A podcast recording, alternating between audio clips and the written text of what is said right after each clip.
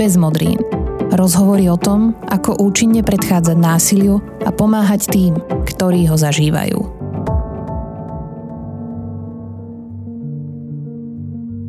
Slová majú svoju silu.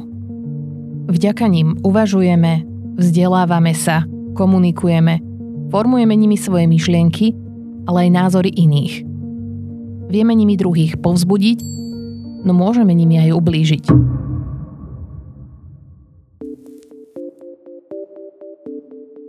Dnešnej epizóde podcastu Bez modrín sa budeme rozprávať o tom, prečo a ako pestovať jazykovú kultúru.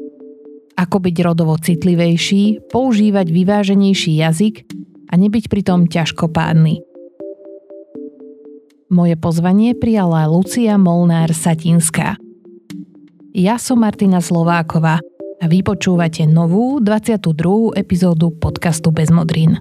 Vítajte. Počúvate bez modrín. Podkaz neziskovej organizácie Centrum Slniečko.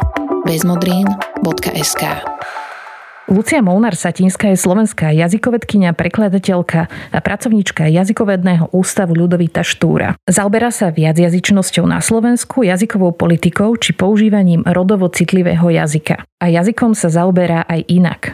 Z pozostalosti svojho otca Juliusa Satinského pripravila rozšírené vydanie rozprávok Uja Klobásu a knihy Listy z onoho sveta, Expedície, Listy Olge a Gunžovníky. Lucia, vítaj. Dobrý deň, ahoj. Spisovná slovenčina vyzerá a znie inak ako to, čo bežne počujeme na ulici, v domácnostiach alebo v médiách. Vopred sa ospravedlňujem, že s vysokou pravdepodobnosťou ani ja nepoužívam 100% spisovnú slovenčinu a výrazy v správnom tvare. Lucia, ako dobre či zle po slovensky hovoria Slováci? Ak je toto vôbec správne formulovaná otázka. Je to zaujímavá otázka, len je otázka, že akoby z akej pozície sa to pýtame. Lebo už ty si načrtla niekoľko takých komunikačných situácií a podľa mňa sa nedá hovoriť o tom, že čo je ako keby zlé alebo dobre, ale možno niekedy akože vhodné, alebo čo je správne, nesprávne, ale skôr čo je vhodné a nevhodné. To znamená, že, že máme napríklad hej, komunikačnú situáciu v domácnosti a pre niektoré domácnosti je bežné používanie nárečia a bolo by nepatričné, keby hovorili tam spisovným jazykom. Ale keď niekto z takejto domácnosti pôjde do práce a pracuje možno v slovenskom rozhlase, tak bude rozprávať spisovne. Ale ak bude robiť podcasty, tak možno sa rozhodne, že chce robiť tie podcasty v tom nárečí, možno aby práve kultivoval a rozvíjal používanie toho nárečia, tak potom bude zase vhodné použiť to nárečie. A nemáme tu len ako keby nárečia versus spisovný jazyk, ale máme množstvo ďalších variet nášho akože národného jazyka. E, môžu to byť ako keby nejaké profesionálne sféry, môžu to byť nejaké variety mladých, môžu byť akoby regionálne alebo spoločenské. Čiže ten jazyk je veľmi rozmanitý a podľa mňa to je dobré, že sa rozvíja v tej, v tej rozmanitosti a nielen v tej spisovnosti, ale samozrejme je dôležité, aby tu bol ten spisovný jazyk, ktorým, ktorý ako keby je takým, takým prostriedkom, ktorým sa inak všetci dorozumieme a, a ktorý nám, ktorým nám môžu byť poskytované tie dôležité informácie napríklad cez médiá, napríklad v spravodajstve, napríklad v nejakej kultivovanej dôležitej verejnej diskusii. V slovenskom jazyku často používame mužský rod pri označovaní nás všetkých, žien aj mužov. Prečo je to tak? Je to nejaké pravidlo, alebo náhoda, alebo dohoda?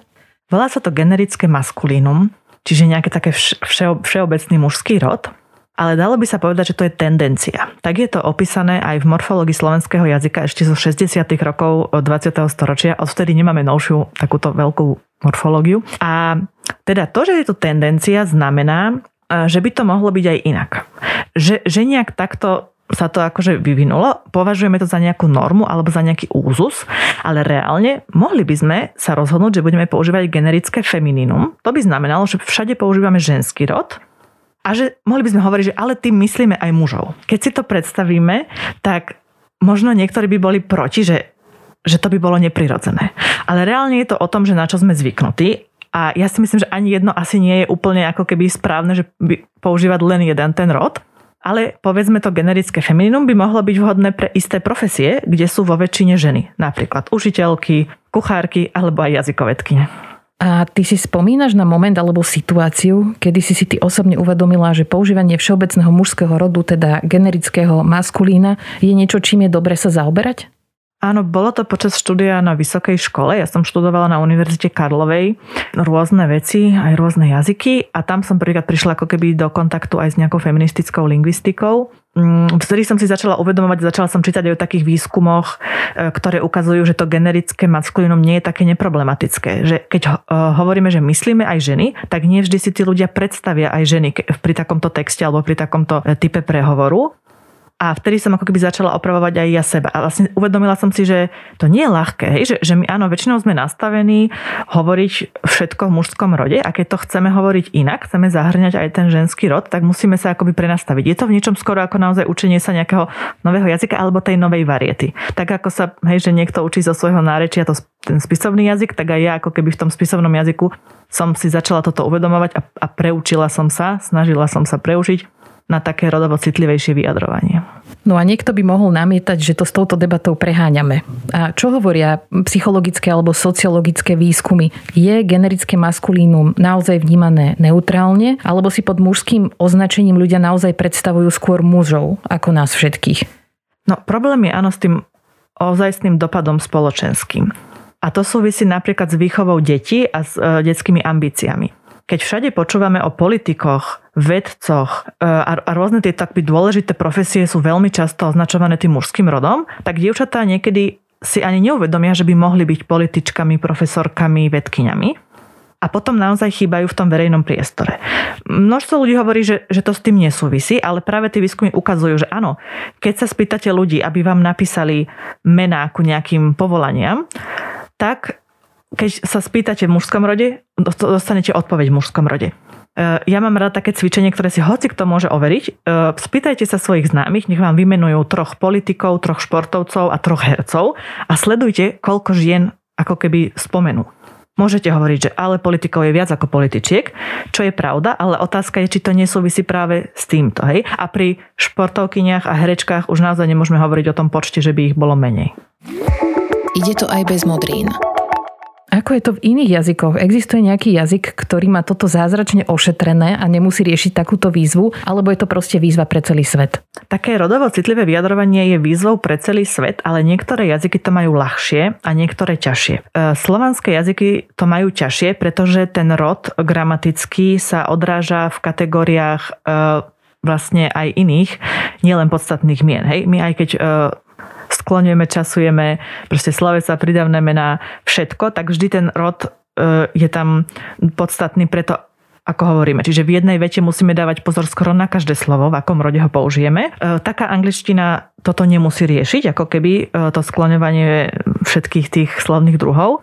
A potom napríklad jazyky ako maďarčina alebo finčina, ktoré nemajú rody vôbec, tak tie sú v tomto ako keby najlepšie vybavené. Lenže to rodovo citlivé vyjadrovanie nesúvisí len s gramatikou, ale aj s tým, aké slova používame a ako, ako sa vyjadrujeme o ženách a o mužoch. A, a s týmto už má ako keby problém každý jazyk. To, že hovoríme, že chlapci neplačú, e, alebo že, že dievčatá sa nesmú byť, alebo že dievčatá sú jemné a všetky tieto ako keby stereotypy, ktoré tým jazykom vyjadrujeme, e, tak tie sú v každom jazyku. A, čiže ako keby práca na týchto stereotypoch, na tom stereotypnom vyjadrovaní, tak to sa týka všetkých jazykov. No a ako by teda mohla vyzerať taká praktická cesta smerom k tomu, aby sme používali spravodlivejší, rodovo citlivejší jazyk? Máme častejšie používať zdvojené pomenovania, teda v podcaste sa budeme prihovárať milým poslucháčkam a milým poslucháčom, alebo hľadať nejaké neutrálne pojmy, publikum a podobne, alebo je to kombináciou oboch? Mm, myslím si, že pre taký ako keby živý, šťavnatý jazyk je dobré všet, mm, všetko s mierou, alebo teda nepreháňať nič. Takže ak si niekto myslí, že keď začne prechylovať a všetko vždy zdvojovať, že jeho prejav bude, akže bude pravdepodobne rodovo citlivejší, ale bude pomerne nudný a ťažkopádny. Čiže je, určite si myslím, že je dobré striedať tie prostriedky. Slovenčina má množstvo prostriedkov takýchto, e, ktoré sa dajú využiť. E, ty už si vlastne ich spomenula. E, čiže buď môžeme teda to, používať to zdvojovanie a prechylovanie, alebo e, môžeme sa snažiť vyjadrovať neutrálne a používať buď nejaké hromadné podstatné mená, prípadne e, namiesto akože označení, ktoré majú jasne akože mužský alebo ženský rod, rod, tak používať niečo ako osoba, človek, ľudia alebo potom také tie kolektívne, že študentstvo, alebo čitateľstvo, poslucháčstvo a tak ďalej. Pri rozhovoroch v podcaste Bez modrín si dávame spolu s Ivanom Ježikom pozor nielen na rodovo korektný jazyk, ale aj na všeobecne korektné, správne a nejakým spôsobom citlivé vyjadrovanie. Ako príklad uvediem slovo bezdomovec. Z hľadiska jazyka, gramatiky, spisovnosti vyzerá byť v poriadku a neutrálne, ale z hľadiska povedzme spoločenského je to nevhodné pomenovanie. Nie sú bezdomovci, ale ľudia bezdomova. A podobných príkladov je mnoho. Aj ľudí, ktorí zažívajú domáce násilie nie je vhodné označovať ako obete domáceho násilia. Ľudia nie sú slepí, ale nevidiaci, nie sú hluchí, ale nepočujúci a mnoho iných príkladov. Ja z vlastnej skúsenosti viem, že toto sú veci, ktoré človek navníma až, poviem, životom, praxou postupne a to takým veľmi citlivým a opatrným správaním. Ako sa na takéto momenty pozerá jazykovedkyňa a o akom rozmere alebo aspekte jazyka v tejto chvíli hovoríme? Toto je veľká výzva pre rôzne oblasti jazykovedy. Pretože napríklad dôležitou súčasťou slovenskej jazykovedy je tvorba slovníkov, čiže lexikografia. A tie slovníky zachytávajú slovnú zásobu v nejakom časovom období. A tam napríklad zachytí sa to, povedzme, že sa používa slovo hluchonemý alebo hluchý. Ale medzi tým sa spoločnosť zmení a používa slovo nepočujúci, ale v tom slovníku je ešte ako neutrálne zachytené to slovo, ktoré samotná komunita už za neutrálne nepo, nepovažuje. A, a toto je tá výzva, že ako, ako keby zosúľadiť to spoločenské používanie jazyka alebo ten dopyt nejakej komunity, povedzme po nejakom používaní nejakého slova a tie slovníky aj teraz s tým akoby bojujeme, lebo nedá sa to urobiť tak rýchlo, ale na to sú napríklad e, rôzne internetové zdroje, potom nejaká jazyková poradňa, nejaké akoby iné zdroje ako slovníkové, ktoré môžu nejak usmerňovať aj tú verejnosť, ako používať ten jazyk. A, ale je to zároveň taká akoby vzrušujúca dynamika toho jazyka ale myslím si, že je dôležité uvedomiť si, že akoby ľudia tvoria e, tú podobu toho jazyka, čiže keď nejaké slovo sa niekomu nepáči, tak nech ho nepoužíva a nech používa to, ktoré považuje za vhodnejšie. Hej? Čiže aj keď napríklad takto sa to stalo podľa mňa presne s nepočujúcimi, s ľuďmi bez domova, že dnes už verej, na verejnosti väčšinou počujeme e, toto akoby citlivejšie vyjadrenie a z, to, z toho vyplýva, že aj ako keby v tej jazykovede sa to postupne bude považovať za, za bezpríznakové a, a normálne. A spýtam sa teraz tak, že kde by sme sa to mali naučiť? A zároveň, že ako veľmi dynamicky sa to vyvíja? Lebo ja si nepamätám, že niekde v rámci školského procesu by som sa tieto veci naučila. Ďalšia vec je tá, že čo očakávame od školského procesu. Či sú to učebnice, ktoré sú z nejakých rokov napísané, alebo je to potom nejaká individuálna vybavenosť učiteľiek a učiteľov. Takže vlastne ako sa v tomto zorientovať a kde by sa to človek, či mladý alebo starší, mal um, naučiť, dozvedieť a kde možno hľadať ten zdroj, aby som stále mala v tomto smere aktuálne informácie, pretože vieme, že médiá nevždy akoby sú tiež schopné reflektovať tieto zmeny. To je tiež veľmi dobrá otázka, lebo to nie je jednoduché. Ja si myslím, že aj súčasné vyučovanie slovenčiny nie je vždy úplne dobre z tohto hľadiska, že obrovský dôraz kladieme na gramatiku a na rôzne vysvetľovanie proste takých systémových javov v jazyku a oveľa menej sa pozeráme na tú sociolingvistiku, na to, ako ovplyvňuje e, svet to, ako hovoríme, alebo ako to ovplyvňuje proste naše okolie, na tako tie komunikačné zručnosti. Sice sa o tom hovorí, ale myslím si, že to ešte nie je úplne dotiahnuté. A čiže potom myslím si, že ten človek, či už je to učiteľka, či už je to e, niekto zo žiactva, tak uh, môže hľadať tie aktuálne zdroje skôr uh, asi na internete alebo v nejakých novších publikáciách, prípadne v časopisoch odborných. U nás je taký časopis Kultúra slova napríklad, ktorý uh, často to ako keby sa zaoberá takými najaktuálnejšími javmi. Potom, keď sa to týka nejakých komunít, ktoré si aj ty spomínala, tak myslím si, že sú to samotné organizácie tých komunít, ktoré šíria tú osvetu, často majú aj nejaký svoj slovníček. Týka sa to vlastne aj napríklad nejakých rodových alebo sexuálnych menšín tam je dobre si pozrieť akoby stránky tých organizácií, ktoré, ktoré majú tam často nejak, nejakú sekciu o tom, že ako hovoriť o týchto veciach. Teraz si podľa mňa povedala takú veľmi užitočnú a zaujímavú vec, že pokiaľ nás aj počúva v tejto chvíli niekto z nejakej organizácie, pretože majú to viacerí a môžeme sa o nich inšpirovať, ale nie každý, tak pokiaľ pracujete v nejakej organizácii a máte nejakú špecifickú slovnú zásobu, ktorú pritom používate, tak doplňte na svoje web stránky nejaký slovník používaných slov, ktoré sú špecifické práve pre vašu prácu. To mi príde naozaj veľmi užitočné. Lucia, média a reklama svojou všade prítomnosťou na nás, vedome aj nevedome, pôsobia a spoluformujú to, čo je považované za normu a štandard. Ako ty vnímaš prácu s jazykom v slovenských médiách a reklame? To je obrovská téma, o ktorej by sa dalo veľa rozprávať.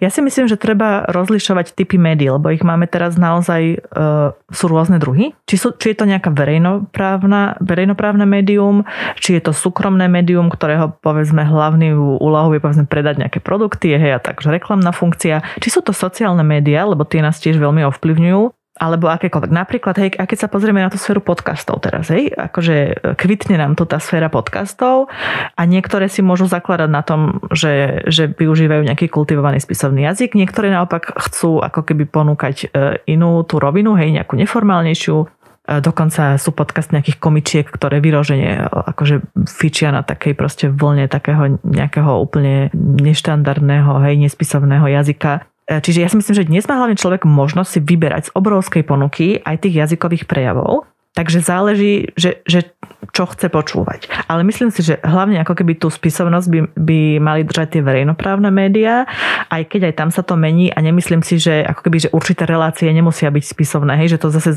závisí od e, konkrétnej situácie. A potom hej, máme tu ako keby uh, youtuberov, ktorí teraz veľmi ovplyvňujú jazyk mladých ľudí a je to taký, ako keby zase taká nejaká nová varieta toho, keď sa niekto pri, prihovára tým virtuálnym divákom. To isté e, platí akože pre videá na sociálnych sieťach. E, že takto teraz komunikujeme a sú to nejaké mediálne výstupy, ale sú napomedzi ako keby toho súkromného a verejného, že tí ľudia nie sú vzdelaní v tom, ako komunikovať s verejnosťou, ale komunikujú s ňou. A ja, ja to skôr ako keby sledujem z diaľky, ja to až tak nehodnotím, ale myslím si, že je dobre sa v tom zorientovať, aby človek vedel, že, že, to, že keď nejak konzumuje akoby nejaké to, tieto mediálne výstupy, že, či, že aký typ ako keby jazyka tým konzumuje. Počúvate bez modrín. Podkaz neziskovej organizácie Centrum Slniečko. bezmodrín.sk O rodovo korektnom jazyku, násilí a tiež o rodových stereotypoch v reklame sme sa v jednej zo starších epizód podcastu Bez modrín rozprávali s Robertom Slovákom. Nájdete ju napríklad na Spotify. Pýtame sa plný zmetkov, ako rýchlo zmeniť tento svet. Ale iba Boh vie všetko. A Slovenská akadémia vied. Toto je Vlado Janček, jazykový multiinstrumentalista.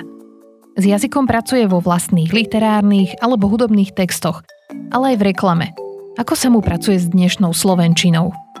So súčasnou slovenčinou sa mi pracuje vynikajúco. Ja som v podstate naučený pracovať so, vždy so súčasnou slovenčinou. Neviem si predstaviť, že by som pracoval napríklad so slovenčinou z 19. storočia a rovnako si, a ešte teda ťažšie si viem predstaviť, že by som pracoval so slovenčinou z 21. storočia, pretože vôbec netuším, ako sa zmení a aká bude. Takže súčasná slovenčina mi vyhovuje a inú si ani neviem predstaviť, že by som používal. Čo Vlado vníma pri práci so slovenským jazykom pozitívne a čo je naopak pre ňoho výzva? Čo vnímam pozitívne na Slovenčine je to, že je to jazyk, ktorému rozumiem najlepšie, ovládam ho najlepšie, cítim sa v ňom doma. Výzva je pre mňa bohemizmy v Slovenčine. Sú to tie slova ako ješitný, prádlo. Ješitný sa myslím, že správne povie nomyselný, prádlo samozrejme je bielizeň, ale to sú slova, ktoré mne tak dlhodobo nejdu do úst, že sa skôr snažím tie, tie vety konštruovať tak, aby som sa vlastne k bielizni, uh, aby som ich skrátka nepoužíval a nemusel sa tým pádom ani trápiť tým, že som použil bohemizmus, ani tým, že som použil slovenské slovo, ktoré mi skrátka nejde do úst. Jazyk by mal byť oku aj uchu lahodiaci. Aké texty alebo koho texty lahodia Vladovi? Texty, uh, hlahodia mi asi texty ľudí, s ktorými som spolupracoval alebo spolupracujem. No je to tak, že vlastne sa nejakí tí ľudia priťahujú a aj na základe toho, že majú nejaký podobný vkus, takže z posledného obdobia sa mi veľmi páčia vlastne napríklad texty Míša Kaščáka pre Vydrapená bužírka Punk System alebo Bebeho texty zase z mojej kapely Saténové ruky, ale ak by som mali ísť do, do minulosti, mám veľmi rád uh, texty Trnavskej skupiny Jana Stacha, Jozefa Mihalkoviča, Jana Ondruša, aj osamelých brežcov. Poézia slovenská, hlavne tej druhej polovice 20. 20. storočia je, je parádna a teda oslovuje ma veľmi. Toto bol Vlado Janček a my pokračujeme v rozhovore s Luciou Molnár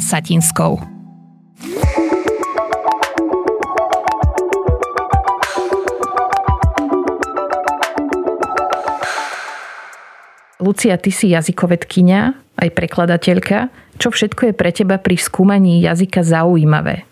Je to história, používanie jazyka bežnými ľuďmi napríklad na ulici, alebo to, ako sa objavuje v literatúre. Skús nám prosím o tomto prezradiť niečo viac. Dalo by sa povedať, že zaujímavé je pre mňa všetko.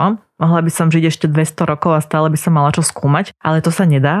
Takže, takže sa venujem niekoľkým takým oblastiam a venujem sa teda najmä menšinovým jazykom na Slovensku, hlavne maďarčine. Zaujíma ma, ako táto komunita funguje, aké to je ako keby žiť v jednej krajine, mať iný materinský jazyk, e, aké je to potom osvojovať si tú slovenčinu, aké je to v pracovnej sfére, v súkromnej sfére.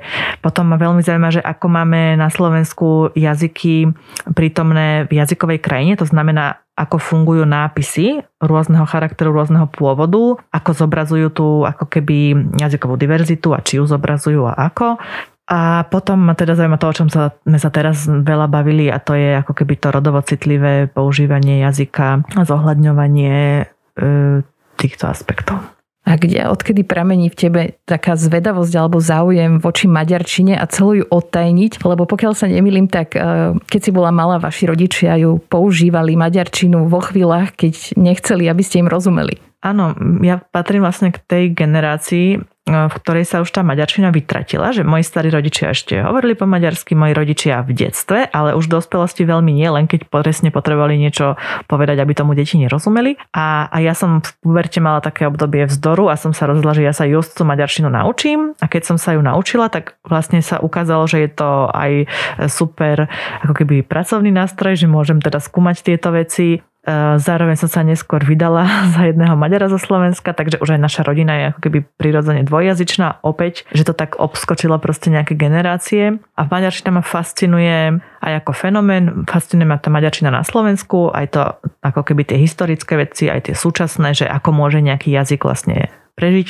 Maďarčina je úplne odlišná od slovenčiny a to ma tiež na nej fascinuje, že napríklad nemá rody, že je v niečom ako Rubiková kocka, že ona nemá predložky, ale prípony, ktorými vyjadruje pády. A zároveň tie hlásky, ktoré ona má, proste 4 druhy O by sa dalo povedať, hej aj U a, a všetky tieto zvukové veci sú v nej fascinujúce. A samozrejme to, že napriek tomu, že je taká odlišná, tak aj v rovine slovnej zásoby aj všeličoho je blízka Slovenčine v tom, že máme spoločnú históriu. Hej? Že, že sme tu na jednom území Uhorska proste stáročia žili vedľa seba Slovenčina a Maďarčina, tak je tam množstvo tých prienikov. Podľa mňa je to také, že ako keby so súčasnými e, Maďarmi a Maďarkami na Slovensku, že niekedy máme toho viac spoločného, ako si uvedomujeme. Že ten jazyk môže rozdeľovať, ale ako keby tá kultúra je veľmi podobná. Lucia, tvoj otec zostavoval, editoval a v dvoch kusoch vydával časopis Gunžovníky. Text písaný strojom doplňal ručne kreslenými ilustráciami. Názov bol odvodený od slova gunžovať, čo znamená nadávať alebo frflať. Ty si pod týmto názvom vydala jeho rukopisy. Pociťuješ niekedy napríklad nostalgiu, že niektoré slova sa vytrácajú z nášho jazyka, alebo je to akási prírodzená nevyhnutnosť? Pociťujem síce nostalgiu, ale zároveň viem, že je to nevyhnutnosť a preto si myslím, že ak napríklad niekomu je veľmi smutno za nejakými slovami, tak stačí, aby ich začal používať čo najviac, aby tým nakazil svojich ako keby známych a tých ďalších známych a takto sa vlastne nejaké slova môžu aj vrátiť do slovnej zásoby.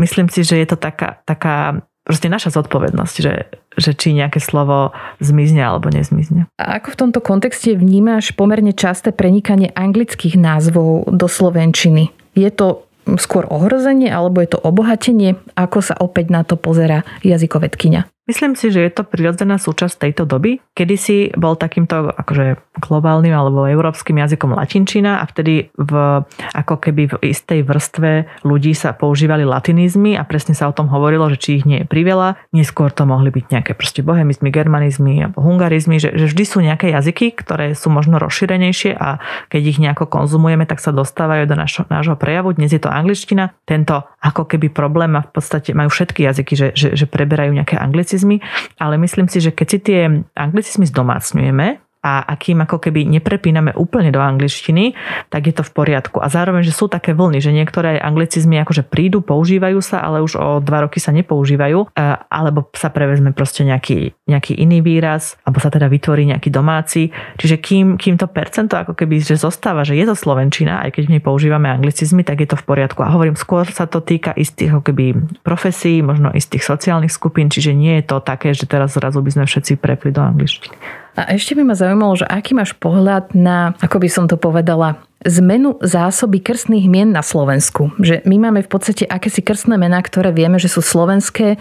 My máme aj nejaké meniny, čiže je nejaký zoznam mien, ktoré, neviem ako sa to oficiálne volá, ale je to v podstate čoraz taký častejší fenomén, že aj do toho nášho jazyka prichádzajú nové mená. Ono to aj teda zákonne je možné zapísať aj iné meno. Zároveň potom vznikajú aj také momenty, že e, tieto nové mená sú dopisované do meninového kalendára a tak ďalej. Tak ako sa pozeráš na toto? Ja si myslím, že my máme dosť prísny e, dokonca zákon o jazyku, a pri, e, teda o mene a priezvisku. Čiže nie je to úplne tak, že hoci aké meno si môže dať e, rodič svojmu dieťaťu. Dokonca je to tak, že to meno musí byť ako keby dokázané, že existuje ako, ako krstné meno niekde v nejakej krajine sveta čo môže niekedy spôsobovať aj problém pre niektorých rodičov. Čiže ja som v tomto taká akoby liberálna, že ja si myslím, že rodičia by mali mať možnosť pomenovať si dieťa ako chcú, pričom v tom zákone sú isté dobré veci, čo keď nemôžeme poveda- pomenovať svoju dceru stolička alebo po nejakej značke, alebo takéto, akože to zase chápem, že možno, si sa neviem prečo by to niekto robil, ale áno, akože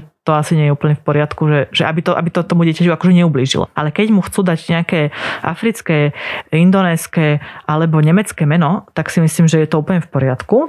No, otázka je, bo tam je tiež ten problém, že nemôžu sa dávať ako krstné mená nejaké prezývky, že napríklad sa asi niekto nemôže volať Anka alebo Miško že musel by sa volať Michal alebo Anna, ale pri niektorých menách to už existuje, napríklad Janka. Čiže ja sama teraz úplne neviem, že ako ten zákon s týmto pracuje, keď je tam napísané, že nesmie to byť ako keby prezývka, ale zároveň už takí ľudia existujú. Neviem, ako sa to stalo.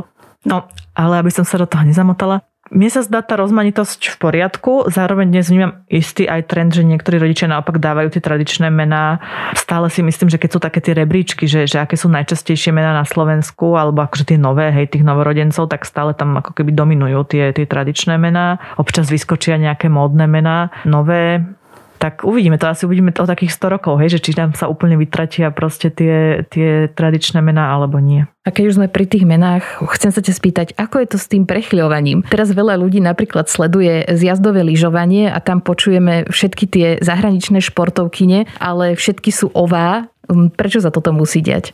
To, na toto nie je úplne jednotný názor ani v jazykovednej obci. Um, opäť niekto považuje za prirodzenosť Slovenčiny, že by sa mali e, ženské priezviska prechylovať. E, ja naopak si myslím, že to neublíži Slovenčine, ak sa nebudú prechylovať, lebo aj tak budeme vedieť, o kom hovoríme, lebo keď povieme, že lyžiarka taká a taká, tak asi už vieme, že to nie je lyžiar. Takže je to zatiaľ podľa mňa to je presne teraz taký ten zlom, že, že mm, v redakciách presne tých verejnoprávnych sa držia tých pravidel, ktoré sú zatiaľ napísané tak, že by sa malo prechylovať, ale už tie neformálne médiá môžu používať e, tie mená v, v neprechylenej podobe. Lucia, záverečná otázka.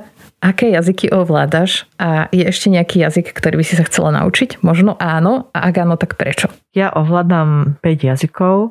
Slovenčina je môj materinský jazyk, čeština je taký môj druhý materinský jazyk, lebo ešte patrím k tej generácii, ktorá, ktorá vyrastala v Československu. E, potom ako cudzie jazyky som sa naučila angličtinu, nemčinu a maďarčinu. Všetky tri ovládam na celkom dobrej úrovni, že môžem v nich čítať a komunikovať a, a tak. No a určite by som sa chcela naučiť aj iné jazyky, aj keď teraz to nevidím v najbližších rokoch reálne, ale napríklad by som sa veľmi rada naučila turečtinu, lebo tá je ešte úplne iná aj tak e, typovo ako tie, ktoré doteraz viem. Mm, no neviem, akože určite by som sa naučila hociaké jazyky rada, ale, ale neviem, či sa ešte niekedy nejaké naučím. Zatiaľ sa snažím rozvíjať tie, ktoré teraz ovládam.